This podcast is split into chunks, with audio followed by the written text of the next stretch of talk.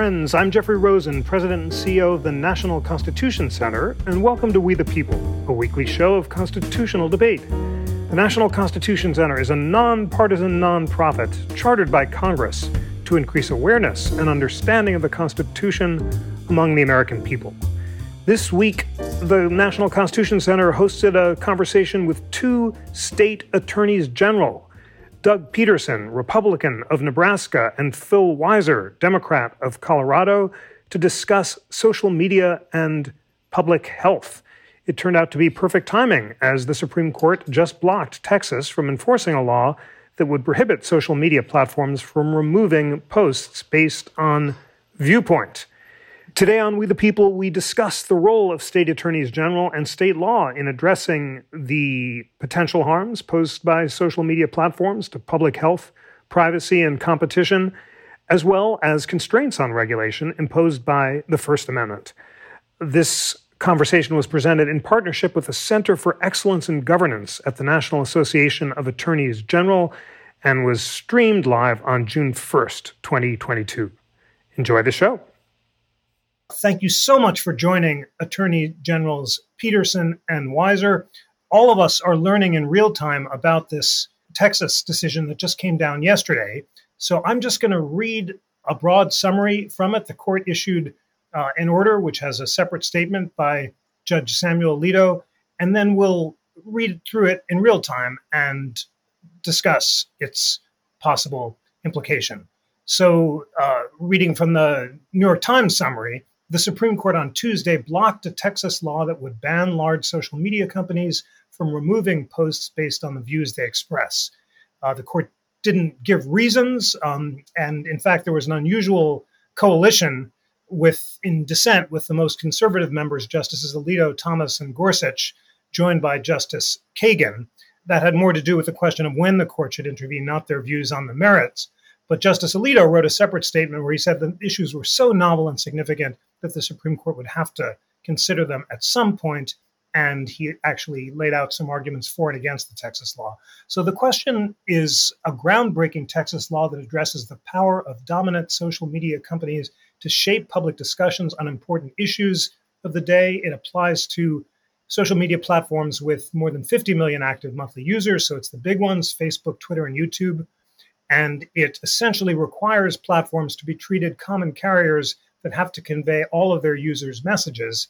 And it's an attempt to combat what critics call uh, censorship of conservative views. So with that very broad introduction, uh, General Weiser, based on what you know about the case, and I know we're all learning about it in real time, what can you tell us about this Texas law, how unusual it is, and what you think the legal arguments for and against it are? So, Jeff, with the appropriate caveat that I've not had the chance to really analyze it carefully, I do want to highlight a few points. The first point is the dominant role of these social media platforms in our discourse, in our economy, in our society, is going to warrant increasing conversations about how they play a role in shaping our politics. Media uh, attention on this is deserved. The mental health of our kids is affected, and something that uh, General Peterson and I have worked closely on, the competition and innovation in the internet age. This case is obviously about what type of open discourse can happen and what type of editorial role can be played. Um, I do want to underscore that the argument made by those challenging this law is that the First Amendment is a shield, if you will, against public regulatory oversight.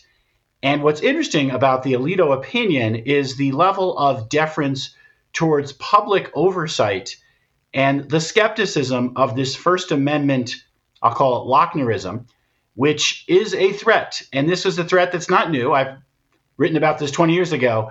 If the First Amendment means you can't have public regulation, be it for competition purposes or protecting privacy or kids' mental health, um, you're basically going to have the internet as a regulation-free zone because the First Amendment will be used as a complete shield.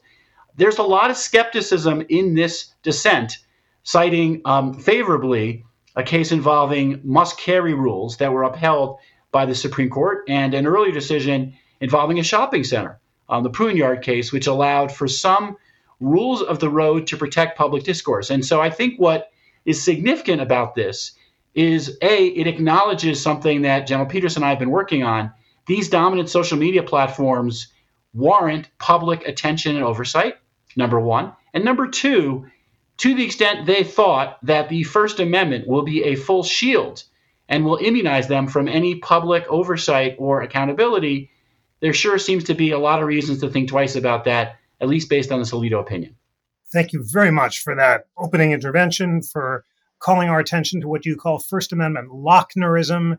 Lochner was the case that struck down maximum hour laws for bakers under the Due Process Clause, and, and General Weiser is saying that uh, the court in some cases is employing the First Amendment to strike down regulations of the platforms um, in similar ways. And he notes that Justice Alito seems, without committing himself, to be more sympathetic to state regulation of the platforms. General Peterson, if you could share your initial thoughts on the Texas decision and Justice Alito's opinion, that would be great. Jeff, if you can just give me about ten minutes of dead time, I will read it. Absolutely. Sorry to ambush you. And, you know, this is constitutional uh, learning in real time here at the N C C. No, I, I read the article, and it was my understanding that the Supreme Court was saying that they would go ahead and stay the application of the Texas law at this time, pending further review. Is, is it not simply a stay? Correct. Yeah. Which the fact that the court wants further time to analyze the case uh, or further time to deliberate doesn't surprise me, because I think this is a very complicated issue. Uh, I have not read uh, this uh, opinion by Justice Alito. It is interesting that Justice Kagan joined in the vote but did not join in Alito's opinion.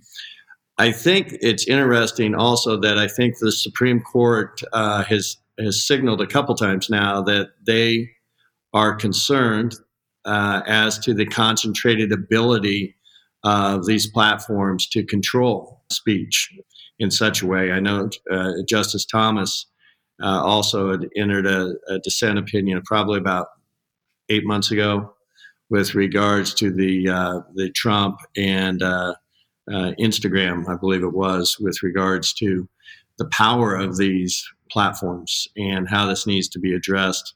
So I think this is going to be one of the key economic issues that it's going to be in front of the court in a variety of different ways, whether it's state laws that are trying to open up platforms to free speech, or whether it's in the antitrust area or in the privacy area. I think this is coming uh, quickly to a head for the Supreme Court to hopefully give some guidance as to the ramifications in the area of antitrust and in the areas of free speech. Thank you so much for that excellent introduction and signaling the importance of the case. I think it might be helpful, in the spirit of reading the text, which we always want to do, to actually take a beat and read parts of Justice Alito's opinion together, and because because we're all learning about it in real time. And friends who are watching, dear National Constitution Center friends, remember it is always crucially important to read the opinion yourself, both the majority, if there is one, and the concurrences or the dissents, so that you can make up your own mind. But after reviewing the uh, parties and the, some of the procedural issues that our friends have flagged, Justice Alito emphasized that the law is novel. And then he cites some previous cases. He says appellants claim that the law interferes with their exercise of editorial discretion, and they maintain that this interference violates their right not to disseminate speech generated by others. So that's a core of their free speech claims, namely that the platforms should have editorial discretion to disseminate whatever Uh, speech they think is best, and to not uh, disseminate uh, speech generated by others that they find hateful or, or contrary to their policies.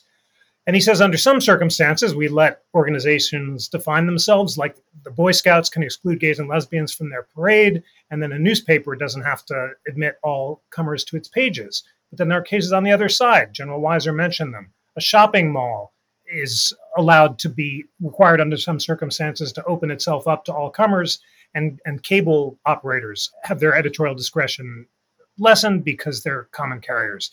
Justice Alito said it's not clear how, you know, we should apply this to the age of the internet, which is different from cable and different from a shopping mall, but this raises hard questions.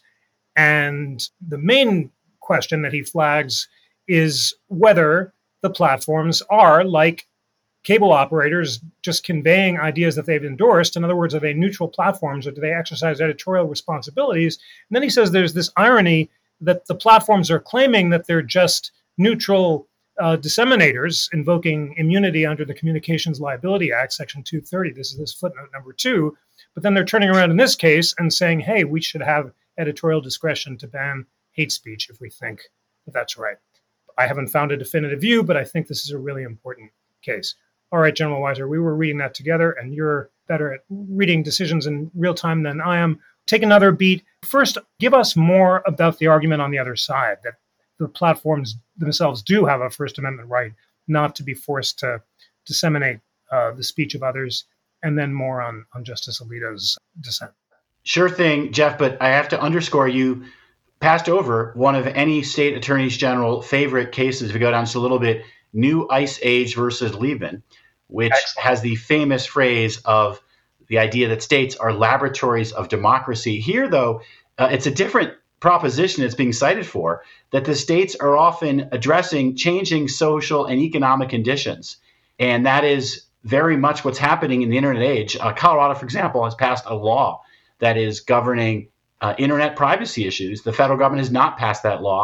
Um, as Brandeis put it in that case, we're conducting a brave experiment. So I couldn't resist acknowledging that as well. Um, back to your question, which is an important one. What is the First Amendment argument? And and I want to underscore back to the cable case I mentioned. That's the uh, must-carry case, Turner. There was a First Amendment argument there too, which is a very similar argument, which is when you are providing a service to the public, how you package your service reflects an editorial judgment. And there's something that is easy to do here, which is how do you package a service about a social media platform? Is there a role you can play in saying there are rules of the road that we are going to have that are part of our brand, part of our speech interest, if you will? And companies have the right in the First Amendment to, again, convey that they are a certain type of platform, or to use the example you said, they might have a certain type of parade, if you will, and they don't want to be told they've got to include something else. What this court held, by the way, in that cable case was arranging your channels in a particular way wasn't such of an absolute speech interest that you couldn't be told you got to carry certain channels uh, that otherwise could be excluded for reasons that raise competition concerns. So there's a real tough a priori question here, which is where's the cart, where's the horse? Is there a public interest in ensuring that certain voices can get heard? Or is there a private interest in having your own brand not be diluted or otherwise changed by requirements to allow certain type of speakers who might not be consistent with what you stand for? Wonderful. Thanks for articulating those two interests so well. General Peterson, now that we've read a little bit more of it together, further thoughts both on Alito's um, reflections, and does your state take a position on laws like this? And do you think that the Texas law is a good idea or not? It's very interesting to see some of the states leading out. It started with California and then Colorado. Uh, Phil, I believe Virginia and Utah are other states that have passed privacy laws. And the industry somewhat gets frustrated by the fact that, well, wait a minute, we need uniform laws. We don't need, uh, you know, fifty different versions of what we need to comply with. But frankly, uh, this goes to very much the state labs and the ability to see how we can address these issues. So that's why I'm not surprised that Texas stepped forward with, with this type of law. We have not in Nebraska considered a similar law. I think to a certain extent, the industry brought it on themselves, because some of the examples that you become uh, aware of as how restrictive they've become on speech, pulling people down who expressed opinions that seemed very much within the public debate and reasonable. They weren't the extremes uh, that some would clearly identify as dangerous. They were simply opinions.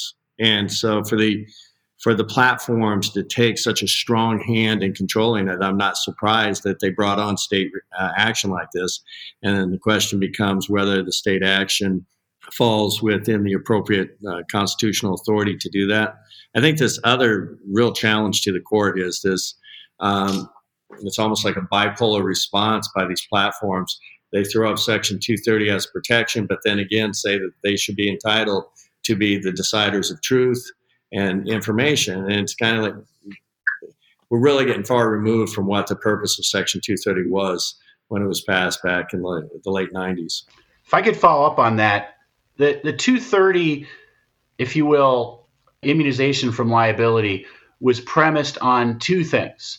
This was a nascent industry where regulation would interfere with their growth. And secondly, there would be responsible self-regulation, so we can trust them as good stewards of the platform with the public interest in mind. The first point is so plainly not the case. These are the largest companies in the world. So the idea that, to take Facebook as an obvious example, needs to be protected from any public oversight because it could squelch its development as an entity is, is a laughable proposition. The second one about responsible self-regulation, it's worth noting, and this is implicit in what Doug said, there's two types of harms. There's you have content that's taken down based on some standard that upon some reflection or even at the time is really questionable. Or secondly, there's content that's left up that's really harmful and could be injurious to the public in a number of ways. And the hard question for society right now is how do you oversee both types of decisions in a way so it's not only up to a company or self-regulation, but there's some sense of a broader public interest so that, I'll give you an example, when someone says, I want to suggest there was a chance that the covid nineteen pandemic started in a lab in China. That was a controversy that today there's still questions about. At one point, people suggesting that might have been the case, the lab leak theory, if you will, that content got pulled down because some of the companies said that was problematic. Now, that is, a, to me, a different issue than someone saying vaccines are um, planting microchips in your brain, um, you know, something we have every scientific reason to believe is just not happening and is dangerous. But the lab leak hypothesis, you know, as some articles have noted, is something that warrants discussion. And that's the hard question is, how do you figure out what's the dangerous misinformation, disinformation, and what's legitimate discourse? What do you think of that distinction, General Peterson, between the tough questions about what to leave up and what to take down, and General Weiser's suggestion that it's laughable that Section thirty is working the way it was intended to and that the platforms actually are just neutral hosts? Well, certainly on the Section two thirty, I really agree. I think a lot of people evaluated that, said the original intent of that no longer applies and it needs to be reexamined. As to um, content and the, the ability of platforms to basically exclude those thoughts that they disagree with. And, and the COVID lab uh, origin is a good example. I think what the uh, the industry did is it prompted such a frustration, certainly in the state of Texas, to say, we're not going to let you be the gatekeeper of information. When they're playing such a heavy hand, and as Phil noted, there's a, there's a real distinction of real crazy stuff and just stuff you disagree with. And what they did was they went and they closed down stuff they disagreed with. And people said, wait a minute, this are the citizens of Texas, I assume, certainly said, wait a minute, this, if you're going to have the platform, let us express our opinions. And as long as we're not harming or putting out serious misinformation uh, in the state of Texas, you can't be the arbitrator of what is true and not true. And uh, I think it's not a surprising uh, response by the state to do that. And uh, I think it's going to be really interesting to see how the Supreme Court analyzes this whole issue. What's so interesting about the, our discussion so far is that both of you, from different perspectives, are in some broad agreement about the need for state regulation, about the inadequacy of the existing federal statutory framework, and about the idea that the First Amendment uh, shouldn't necessarily serve as a bar. General Weiser, all of us are kind of reading this in real time, but what would you say if I said, if I suggested, you know, the Supreme Court, once it finally decides this on the merit, may well disagree with you and invalidate the Texas law on First Amendment grounds, on the idea that the platforms do have the First Amendment right to set their own content policies, and also that it's not appropriate for states to be serving as laboratories of democracy here because these are international platforms and requiring uh, different regulatory regimes state by state doesn't make sense. What would your response be? So on the first point, I agree the First Amendment applies. The question is whether the First Amendment is an absolute shield, that's what I called First Amendment Lochnerism, or allows for what was the case in the Turner must carry decision, intermediate scrutiny, or as some have referred to it, the O'Brien test of a sort. So I am, I'm a believer of leaving some room for regulatory oversight over these social media platforms, whether your purpose is competition, that was the case in the Turner case, privacy, or other interests around ensuring that the public is not harmed. If you give them full immunity under the First Amendment, I believe you are making a mistake. Number two, if you're giving them full immunity against state regulation on some theory that these can only be federal rules, you have overturned the case I noted, um, the uh, New Ice Age case that uh, Justice Brandeis famously decided, and you have taken a position that I believe is antithetical to the American system of federalism that allows for experimentation by states. The idea that you can't experiment in online data privacy, I believe, is wrong because we are doing it right now. Cal- California has a different model and a different law than Colorado. And we are committed in Colorado to allowing compliance with both regimes or interoperability with both regimes. That's a challenge we have to take on. I'm also aware that part of what we're doing is incubating alternative models that could be adopted by the federal government. We could talk about ultimately what that might look like. And that has happened in a range of regulatory regimes and is healthy. So on both the points you noted, should the First Amendment give full immunity and bar any public regulatory oversight of social media platforms? I believe that would be a mistake. Like I said, First Amendment Lochnerism. Should the states be barred from activity in the area on the theory that you need only national action? I, I believe that would be a mistake as well. Wonderful. Thank you for that. Thank you for invoking Justice Brandeis, uh, my my own hero as, as as well as yours, who, of course, might have found this a tough case. On the one hand, as you say, he emphasized the importance of experimentation in states as laboratories of democracy. And then in his Whitney in California case, he also wrote the greatest free speech opinion of the twentieth century, if I may be so bold as to suggest that, suggesting very strong protection for freedom of conscience and speech. Gen- General Peterson, your thoughts on those two points. First, what do you make of my suggestion that the court may be likely to strike down the Texas law on First Amendment grounds? And second, should states be able to reach different regulatory uh, decisions in this area? I'll start with your second question. I do think it's important that concepts of federalism, that states be allowed to address how they believe platforms should operate within their states. And then um, in our privacy areas, um, I think it's real frustrating for the industry because they say, you know, to operate in such a way, but frankly, they're global operators and they're dealing with numerous uh, laws in other countries and uh, in the European Union. So um, I support the concepts of federalism in each state being able to address particularly the privacy issues. And I think you're going to see more of that. And it'll be interesting to see how uh, states can protect themselves. With regards to the opinion of the court in the First Amendment issues, as I said, I think the court's already indicated that they have a real concern of the dominant uh, position that some of these platforms have and how much control they have. And so I think it's going to, that's why I bring up the antitrust issue, because I think that's another factor in this type of control and dominance of messaging. I, I found this one somewhat interesting that uh, Justice Kagan uh, joined, although she wasn't a part of the opinion. I think it's very common for all of us to kind of step back when we look at votes and try to speculate as to what it might mean. I frankly think that um, although the federal authorities uh, have been trying to address this, both the uh, the F T C and the Department of Justice and Congress, I think all of us are somewhat, uh, as it comes with regards to First Amendment, we're all very um, curious as to how the Supreme Court's going to play this out. And I, I think we can take stabs at it from the state side, or we can take from federal legislation, but this is ultimately going to rest with the court's analysis of how the First Amendment applies to social media platforms and big tech. Jeff, I can just quickly comment.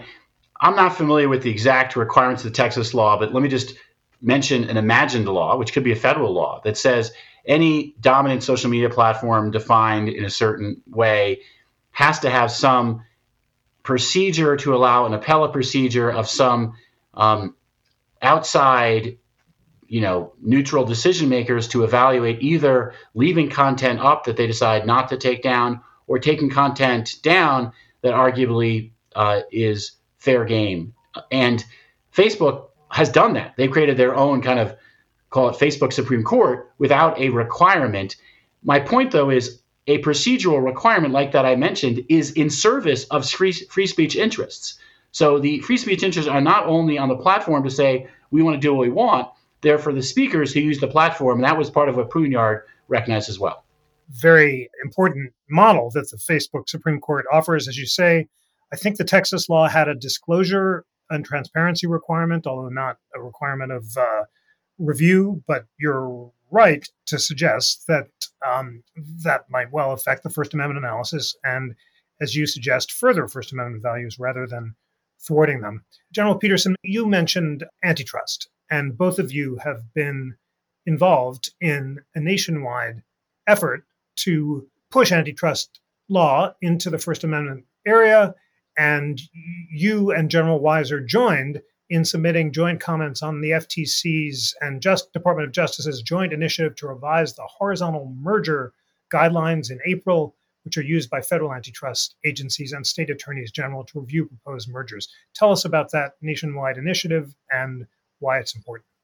Well, you know, the guidelines and our, our comments to that is just a part of a, I would say, Phil, probably a three-year process that uh, both Republican and Democrat A Gs have been going through together. Uh, and it all comes back to what we were originally talking about, the dominant position of these platforms, the ability to control markets. Um, and so I think this coalition, and I've appreciated uh, how well the states have worked together in this. And I've appreciated working with my neighbor, Phil, on these issues because I think they are really common uh, concerns for both Republican and Democrat A Gs with regards to proper competition within our markets, uh, proper opportunities for new businesses to have the ability to enter into the market without being excluded by a dominant player. So uh, a lot of these issues go to the, the I guess the one simple word is power, and the state's ability to make sure that a dominant power does not affect not only our markets, uh, but also our ability for people to uh, participate in public debate in an open and free way. The antitrust case has a variety of different cases going. We we have um, ours is focused uh, on search, is what Phil and I have been working on quite a bit. There's the uh, lawsuit going on against Facebook, uh, which is led out by New York, and, and some of the uh, acquisitions that they acquired and the impact on markets. I think these are important cases uh, because, frankly, what I found within the Republican A G world that we've been pretty proactive in trying to make sure in federal courts that the federal and state authorities uh, stay within their proper constitutional authorities, Uh, making sure the balances of power stay balanced.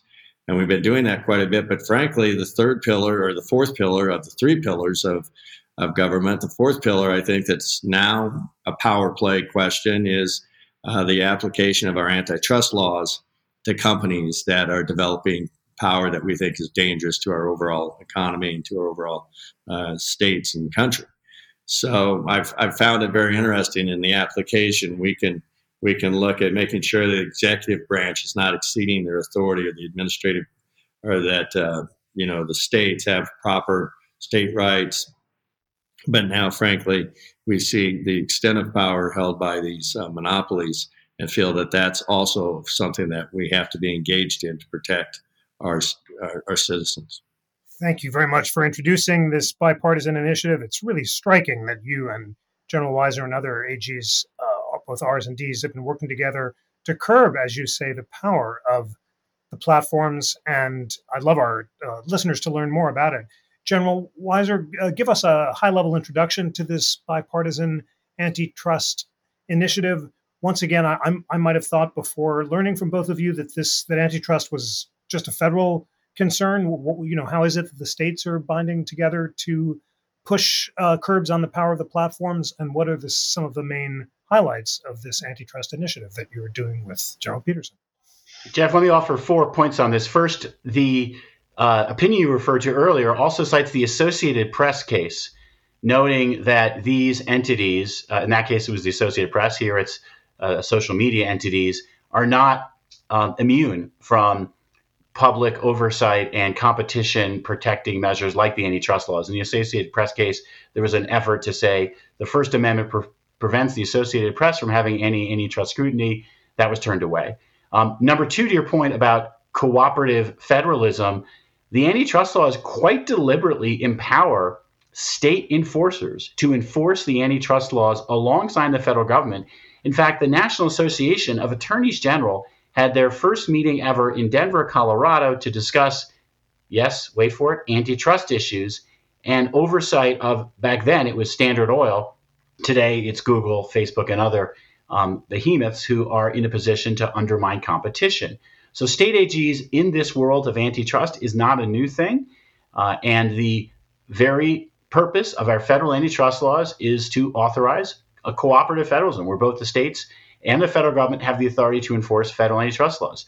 Third, to your point about the bipartisan nature, it's, I think, a credit to the culture around state A Gs. Something that Doug and I have talked a lot about is an initiative I'm leading as the head of a group called the Attorney General's Alliance called the Ginsburg Scalia Initiative, something that I think fans of the National Constitution Center can appreciate, which is we have a commitment to respectful engagement around the rule of law and bipartisan problem solving, whether it's these issues of privacy, of competition, or of the impact of these social media dominant firms on teen mental health or our democratic discourse. We're not going to agree on everything, but the culture is one that we will have respectful engagement, a commitment to ever, wherever we can, collaborative problem solving, and a respect for the rule of law. Um, we are not seeing that level of collaboration, that res- level of respectful engagement um, in our United States Congress, unfortunately. It has existed in times past.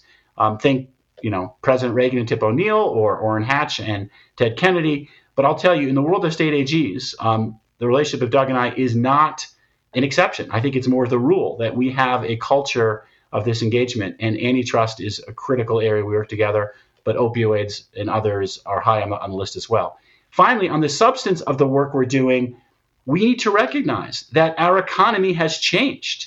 Technological change right now has put these internet companies, Google, Facebook, others, into an incredibly important position. And Doug's point is one I would totally subscribe to. With that level of market power, so significant market power, there is an ability to undermine competition, to thwart new entry, to put a thumb on the scale, to hurt innovation. That's all bad for consumers. And so it's our job to be vigilant in this area. And I give Doug huge amounts of credit for seeing this concern and proactively building a coalition to do something about it. This is so inspiring to learn about the Scalia-Ginsburg Initiative, which, as you say, is very much in the spirit of the National Constitution Center. And it is so meaningful to learn about your joint efforts. Absolutely wonderful. That idea of concentrated power is, of course, crucially uh, Brandeisian. As Brandeis said, nothing could demonstrate more clearly the concentrated power of corporate interests than antitrust incidents uh, that arose during his own confirmation hearings. And I want to now return to some of the other aspects of this joint initiative that uh, you both are part of. Uh, General Peterson, you'd mentioned Facebook. You said New York is leading the effort here. Um, but several states, including uh, yours and, and General Weiser, have joined in this multi-state investigation into alleged willful practices by Facebook that harm children. Uh, tell us about this aspect of the initiative and what issues it raises. Yeah, I think one of the things that allow attorneys general to to come together in a bipartisan way is a lot of times we identify the harm. Uh, it's a mutual harm. It's it's not a Uh, a harm that is distinguished between red and blue. It's pretty clear. Uh, one of the uh, issues that we've moved forward on is social media platforms and what type of harm, particularly the harm done to our young people. Well, frankly, it's pretty uh, easy to get buy-in by all the A Gs. In that particular case, we have all the states and uh, many of the territories joined in in, in an investigation. So that's what I think Phil and I have found, and why his uh, the Ginsburg Scalia Initiative is just a, a better form, I think, to uh, really encourage us as A Gs not to allow this partisan world to affect our ability to take on real mutual challenges. And so we're far better off having fifty states looking into social media platforms. So we're far better off to have so many states that are engaged in our antitrust efforts, because we stay focused on both the law and the harms being caused and what we can do in our responsibilities uh, in our offices as attorneys general. Um, and so what I appreciate about working with Phil is I, I, it's rare that I can ever think of a time where he and I were not focused on harm, basically focused on mission. And that's what's made the relationship uh so advantageous. Uh, now, don't bring up marijuana, because that's a whole different issue. But uh, we can agree on, um, we can really agree on the importance of this tech. The digital economy is a real concern as to the harms that could be caused. And so it's allowed us uh, to do that. And with regards to the social media platform, the harm to our young people, I think we're becoming more and more aware of. Uh, and it concerns all of us, because we have children and grandchildren, and we see them looking at those phones. Um, we know the mental health issues that are starting to arise, and more study is needed in that area. But that's very easy to get uh, uh, cooperation and cohesion among the A Gs in addressing those things. Wonderful to hear about. General Weiser, in May, you pressed Facebook to explain its plans to launch a version of Instagram for children under the age of thirteen. We've posted in the chat a New York Times piece which says state attorneys general open an inquiry into Instagram's impact on teens. Tell us about that initiative and, and what kind of regulations you think might be a good idea. For those who've been following this issue, I, I, fair, I think it's fair to say the whistleblower who testified for Congress and talked about the impact of algorithms gave everybody a valuable education. For those who are not as in the weeds as Doug and I, it's worth explaining. An algorithm is the um, method by which a online platform will figure out, if you liked watching this video, you'll like watching that video. And so the benign version is, I'm watching a video about the Colorado Rockies' chances this year, and they say, oh, you might also like to see about the Denver Nuggets, because you're a Colorado sports fan. It's a pretty benign use of an algorithm. Or think about Amazon. You liked this book that was a James Bond book. You might like this other book, which is another spy thriller. However, for kids, if you're a young girl and you're on Instagram and you're looking at videos around how I might lose weight, and you start getting videos sent to you, suggested for you, because of the algorithm, that say, here's how you can harm yourself. Here's how you can engage in bulimia, and here's how you can commit, take your own life and die by suicide. All of a sudden, we're in a whole different situation where the platform and its algorithms are directly suggesting, encouraging dangerous behavior. Now, why would that happen? It doesn't necessarily mean that the platforms are willfully trying to harm people. The algorithm can be automated, machine learning, and what the algorithm may teach itself is that users who think about losing weight also might be vulnerable to self-harm or bulimia or to take their own lives. And if you give them the content of their darkest thoughts, they will be engaged for longer. And the goal of the algorithm is to keep people engaged. To the extent that companies know that is happening and are doing nothing, shame on them. What I would say is the worst form of capitalism is when a company says, I can make money and I'll be hurting people, but I'm looking the other way. So I mentioned earlier, opioids was an example of a company, Purdue Pharma, making money by encouraging, enabling addiction that costs lives. To the extent Instagram or TikTok is making money by keeping people engaged for longer, by taking them down a dark hole, shame on them. And your question is, what do you do about it? Well, there's a lot you can do about it. Obviously, age verification is a concern. Parental awareness is a concern. And a level of awareness about the type of content that's being um, suggested to people. And is it content that is harmful to teen mental health? We are in a teen mental health crisis right now. That's the Surgeon General's words.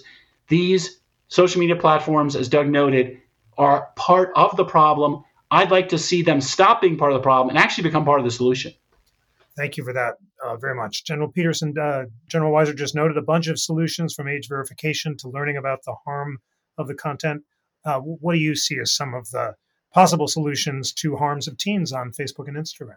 Yeah, Jeff, one of the things that's so interesting is uh, the suggestion that, for example, when Facebook tried to do the Instagram for kids, and that they wanted to partner with parents to show how best uh, to engage in the internet. That's so disingenuous. Uh, as Phil said, the whole business model, the whole business model is about engagement. And the engineers are rewarded for designing greater and greater engagement. And they're being very successful at it. The average, you, it's increased with the uh, period of COVID, but the period of time that kids average on the internet is now around six hours a day. And think about that, you know, of the waking hours, for a lot of kids, it's even worse. Um, the harm caused by that, the lack of engagement and in, in normal uh, uh, engagement with friends and with community and with interest uh, are all compromised to people looking at their screens. Um, and it's by design, because engagement allows the extraction of data, and data allows the accumulation of profiling this person in such a predictable way they don't even themselves know how predictable it is with the accumulation of that data. So it's really a, a concerning process, and it's not limited to young people. All of us are subject to the fact that they're pulling out data and developing our profiles and then seeing where they can manipulate it here or there for, for their own benefit. One of the things that I think is still in the, uh, I think more and more evidence, it's a little bit early to come out with conclusive studies, but there's some pretty good uh, work that's going on right now as to the impact on the mental health and the correlation, because right now, It, it appears to be a very interesting correlation of the mental health issues increasing, the suicide rates increasing, and the amount of engagement uh, correlating. And that needs to be further developed with study on that. But the harms that I think so many of us see and the stories we hear about the shaming and uh, sex extortion that goes on uh, and kids taking their lives, it's just incredibly troublesome. And one... Um, video that I would suggest to listeners uh, that I think is really very interesting is one put together called Childhood two point oh. And what it does is it contrasts three generations of what life was like, uh, the quality of their young life. And it starts with like a, an eighty-year-old woman and then goes to some parents in their thirties uh, and then goes to their children. And you have six young women and six uh, young men explaining the impact, the depression, the um, the social shaming and things of that nature. Uh, and it was just an eye-opener of how our kids' lives have been impacted so much and how it's important. Now, we, Phil and I, could be engaged in doing, uh, you know, the investigations and the legal effects that we have authority to do as A Gs. But really, we as a culture, I think, need to step back and look at our young people and see how we as parents and as communities can get better engaged, uh, let these young people understand that there's so much more to life than uh, not sitting and trying to be an influencer on TikTok. Thank you so much for that. Thanks for suggesting the uh, Childhood two point oh video and for your poignant reminder that now that kids are spending six hours a day on screen, it is transforming their lives in ways that we're just beginning to understand. I would like to put on the table, if I may, General Weiser, the nationwide investigation into TikTok, which you and General Peterson joined. Um, TikTok is being investigated for promoting its platform to children uh, in ways that may cause harms, and A Gs are examining whether the company violated state consumer protection laws that put the public at risk. Tell us about the investigation and the way that state consumer protection laws may provide redress. So we were just talking about Instagram. Basically, take everything we just said and change the central character to TikTok. And so this is not about one specific company. It's about, as I think Doug put it well, a business model. Business models need regulation, because if you allow people to say, I'm going to do whatever I can within the law to make money, but there are no laws limiting conduct which harms teen mental health, that's a problem. To your point, there is a law. It's general, you sometimes hear the phrase U D A P, unfair and deceptive trade practices. That's a broad category that we are able to act in. And the question is, is it fair to keep young people on a platform suggesting dangerous content that their parents don't know about, with potentially having given people a very different impression? Because TikTok, you hear, oh, it's fun dance videos. But then there's a lot of other content on TikTok too.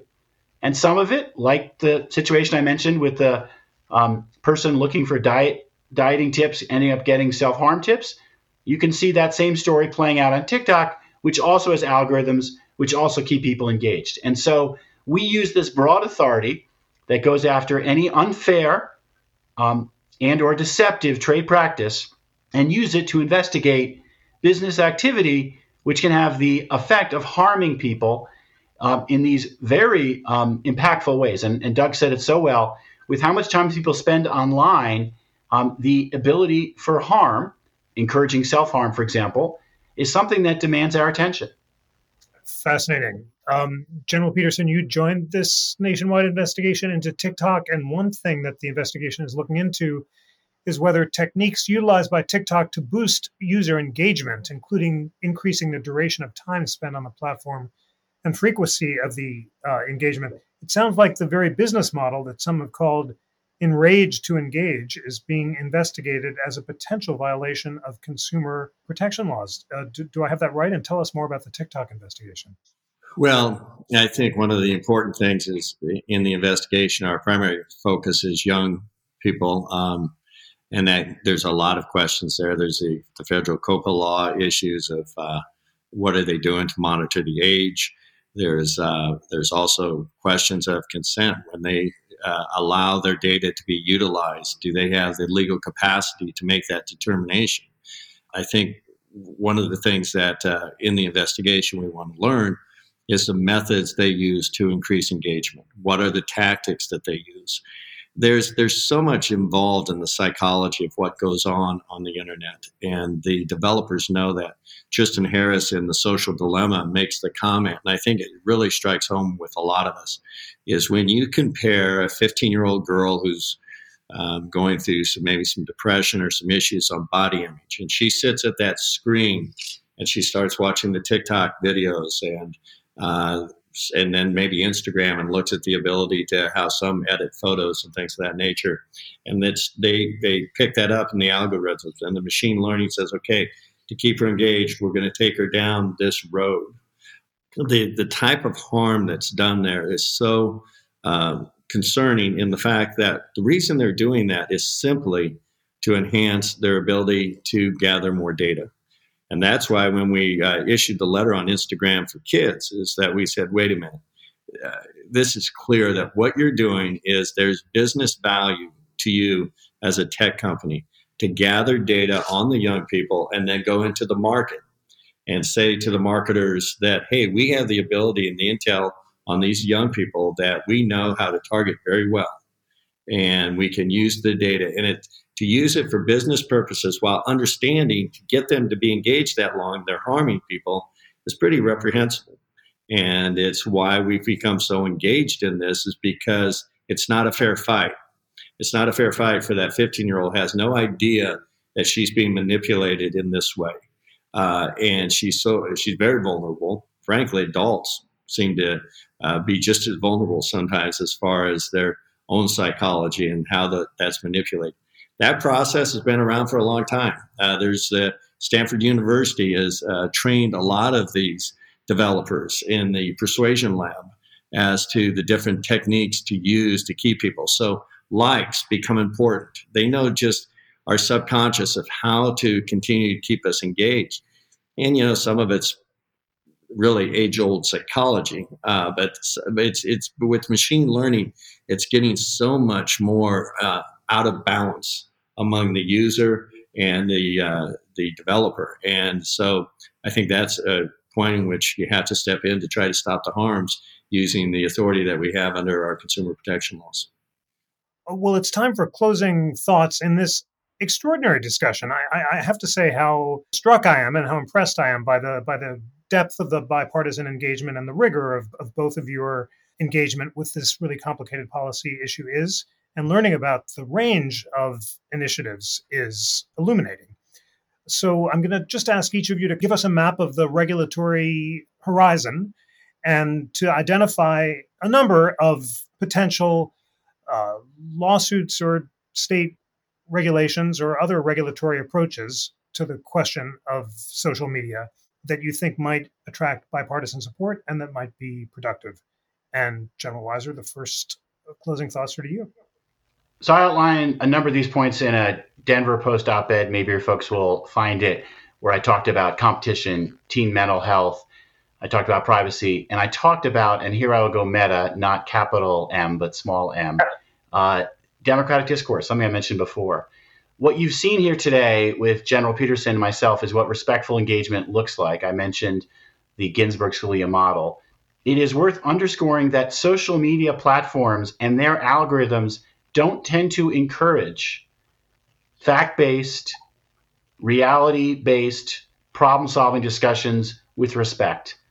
The norm often encouraged, again, by the algorithms, and there's lots of written about this, is polarization, is demonization, where people are seeing rising hate for people they don't know based on characteristics which could include their political party, their religion, et cetera. That is a threat to e pluribus unum. From many, we are all. That is a threat to the concept that we, the people, will govern together through a democratic republic. And so social media as a changing landscape for our information environment is a very big deal.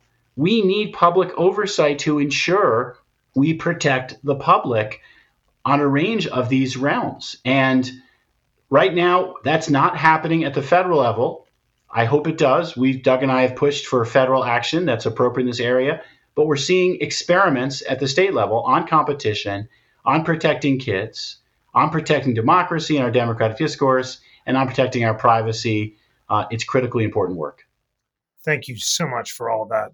Uh, General Peterson, last words to you, some future initiatives for our We the People listeners to learn about.